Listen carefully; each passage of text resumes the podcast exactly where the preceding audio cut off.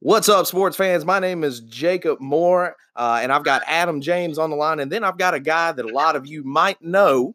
Uh, he's a former UGA point guard. A lot would call him a damn good dog. We've got JJ Frazier on the line. JJ, how you doing, my man?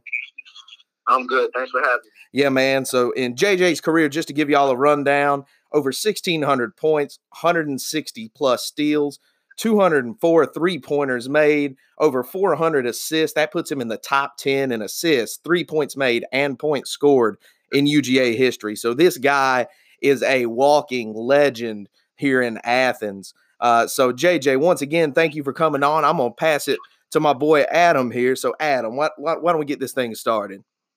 Yes, sir. Thank you for that intro, Jacob. And JJ, how's it going, man? How's how's life going? I'm, I'm doing good, Adam. You know, I can't complain. Hey, that's good, man. And I know that you're kind of on a little hiatus right now from from basketball, nursing the injury. How's rehab going? Yeah, let people know how that's going for you. Uh, rehab is going really well. Um, I'm about a week and a half away from being back where I want to be. Um, so you know, it's been a long, long process, long journey, um, some ups and downs. But you know, I've stayed focused, and with the help of Ron Courson and uh, UGA athletic department, man, they helped me get back to where I want to get to and that's awesome. I hope you know that you can get back full health and get back out there scoring some points and you know dishing out some assists. And speaking of UGA, being a two-star athlete coming out of high school, what was it like playing at UGA and playing against you know four-star, five-star guys? Um, I mean, I, I played against four and five star guys through AU throughout my career, so um, I don't think playing against them were, were any different. Um, but you know, coming to UGA with you know, the history that I've always wanted to be a, a bulldog and, and, play in Stegeman um, and stay in my home state. I think that was more surreal than anything. Um, and you know, I had some ups and downs in my career as well. Um, and so, playing for Georgia and Coach Fox giving me that opportunity um, to play for my, my my home state team was was unreal for me. It was something I will always cherish. I don't think so far yet in my life there's been any moment I will I will put above my four years at, at the University of Georgia. That's awesome. Now, if you had to go back, and I know you probably have a ton, what was your mm-hmm. favorite memory about being at UGA, playing for UGA? Um, I mean, I, I, I could give out some games, um, but but one of my, my favorite things were um, when I was in, in Stegeman and we were going to run or, or we need or something big happened, you know, I would get interaction from my crowd and from the fans, and I would yell at them, and they would yell back and enjoy. And it was it was those moments that I cherish more than anything because that's when I knew, you know, Stegeman was behind us, and everybody in there was trying to will us to get a win or will us to get a stop. Um, and and moments like that, man, you can never you can never trade moments like that for, for anything else. Because as a as a basketball player, as a professional, you always have other games, and you might have better games than than that. But you'll never feel that that love that Georgia or any of your, your college teams has ever given you. Yeah, that's awesome. I know, man. You knew how to get that crowd rocking. I remember uh, being at a Georgia football game, and they announced the basketball team. Y'all had the Georgia flag, man, and that y'all got that crowd rocking. So that was a cool experience.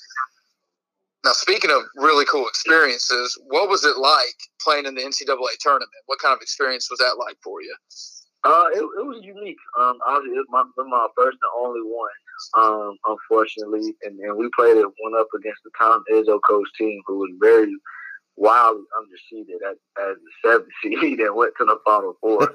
um, but that experience, man, that you hanging out with my with, with our teammates and the coaching staff at Coach Fox House, waiting to get announced what season we was going to be in. That that whole um, you know leading up to that point, man, it was it was it was so so much fun um, because you you're you know what you went through with those guys left and to the right of you and all the blood and sweat and cuss words been thrown at you and, and everything that you try to go through with each other um, and when you get to that moment where you finally in the NCAA tournament, it, it, it beats no other feeling. And now I'm a I'm gonna jump in real quick. So that announcement comes through, and you see, you know, the University of Georgia. You've made the tournament. Yeah. Uh, you know, and yeah. like you said, you're you're with coach and everything like that. But you know, me being yeah. the kind of guy I am, growing up in Athens, all that good stuff. I mean, y'all had to go downtown and tear up Sandbar, some of those places, right? Not what what's crazy, what's crazy, man, we was one of the earliest games. So we was announced that Sunday and we had played that Wednesday. Oh wow. So Oh we man. had we had we had a press conference Sunday, um, Sunday night after we were announced.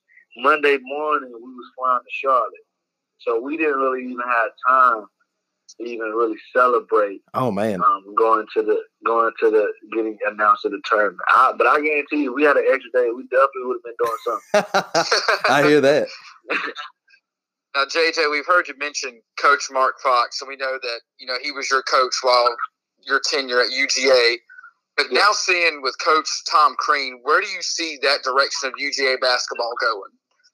Um, I think it's going to continue to go into the right direction. I think Coach Fox came into the program that was that was going under, um, and it took him a minute, took him a while, but we started to, to consistently win.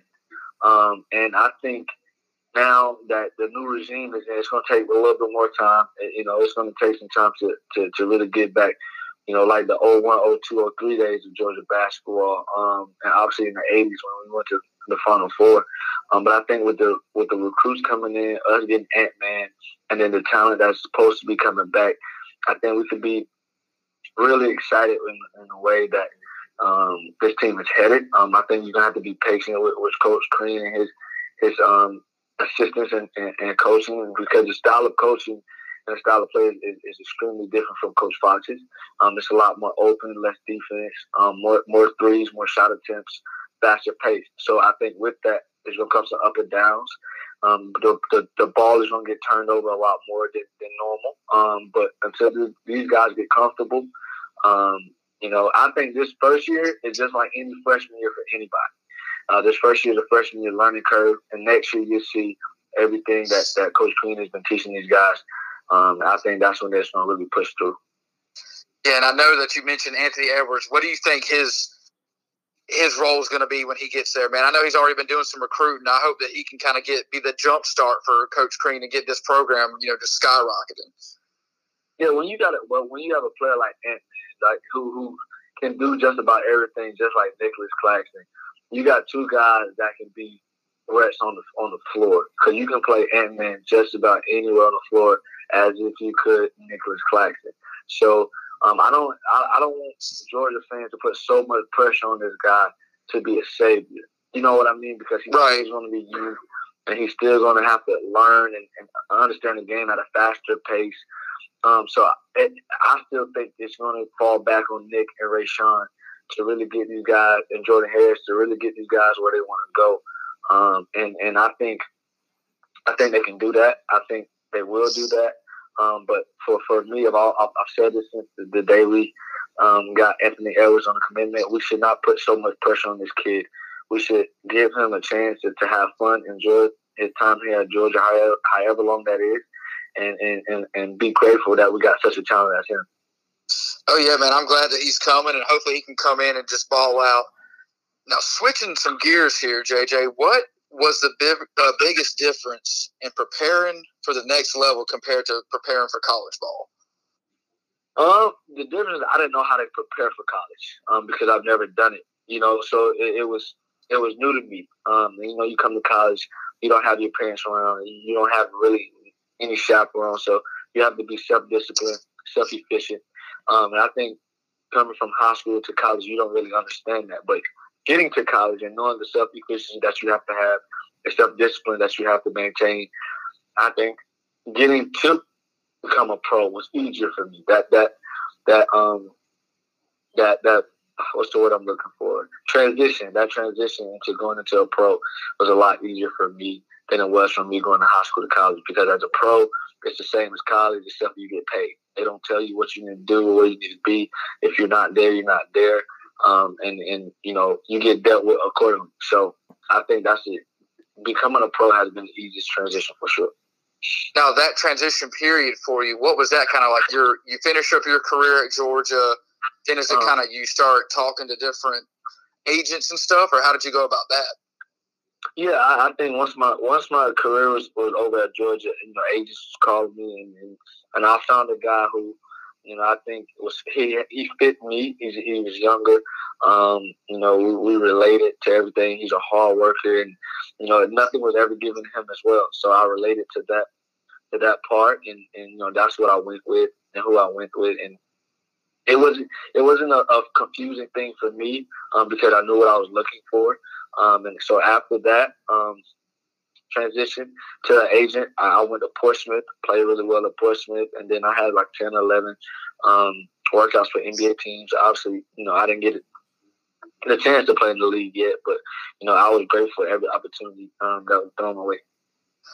Now, going into that, what was the difference kind of playing in the G League compared to overseas? And you know, what's maybe the the hardest part uh, about transitioning?